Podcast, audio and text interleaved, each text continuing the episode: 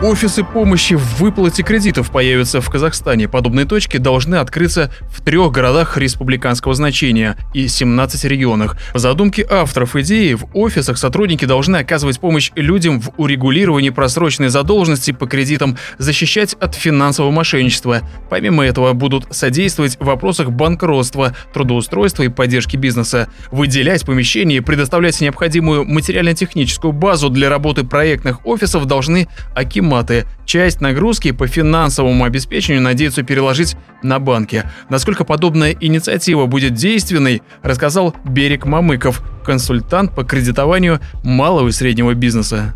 Согласно статданным, из порядка 9 миллионов работающего населения кредиты имеют более 7 миллионов человек. А это порядка 80%, что довольно-таки немало. Но решить проблему закредитованности населения через открытие подобного рода офисов вряд ли получится. Во-первых, государство не будет погашать проблемную кредиторскую задолженность за гражданина, который уже исчерпал все возможные решения своей проблемы, да, связанные с возвратом кредита.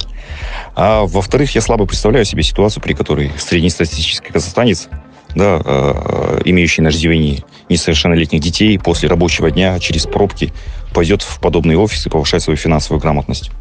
Да и потом ни для кого не секрет, что более половины своего ежемесячного дохода граждане тратят только на пропитание. И, соответственно, единственным источником удовлетворения остальных потребностей, да, таких как, к примеру, покупка бытовой техники, граждане берут в кредит и рассрочку. Решение проблемы с закредитованностью населения – это не быстрый процесс.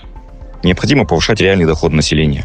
А это возможно при экономическом росте и стимулировании деловой активности, что возможно при доступных кредитах для бизнеса.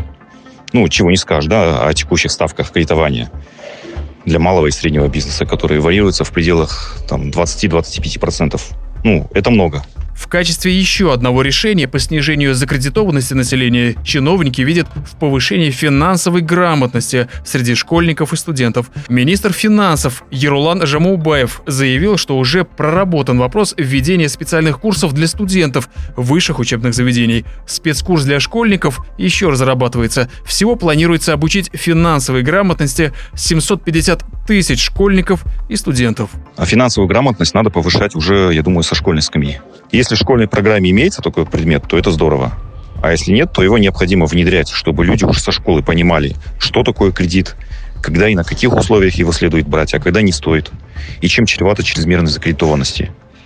Финансовая грамотность, она однозначно нужна, но решить проблему закредитованности она не сможет.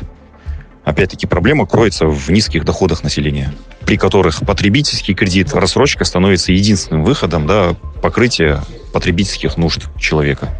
Равиль Сайганов специально для Бизнес ФМ.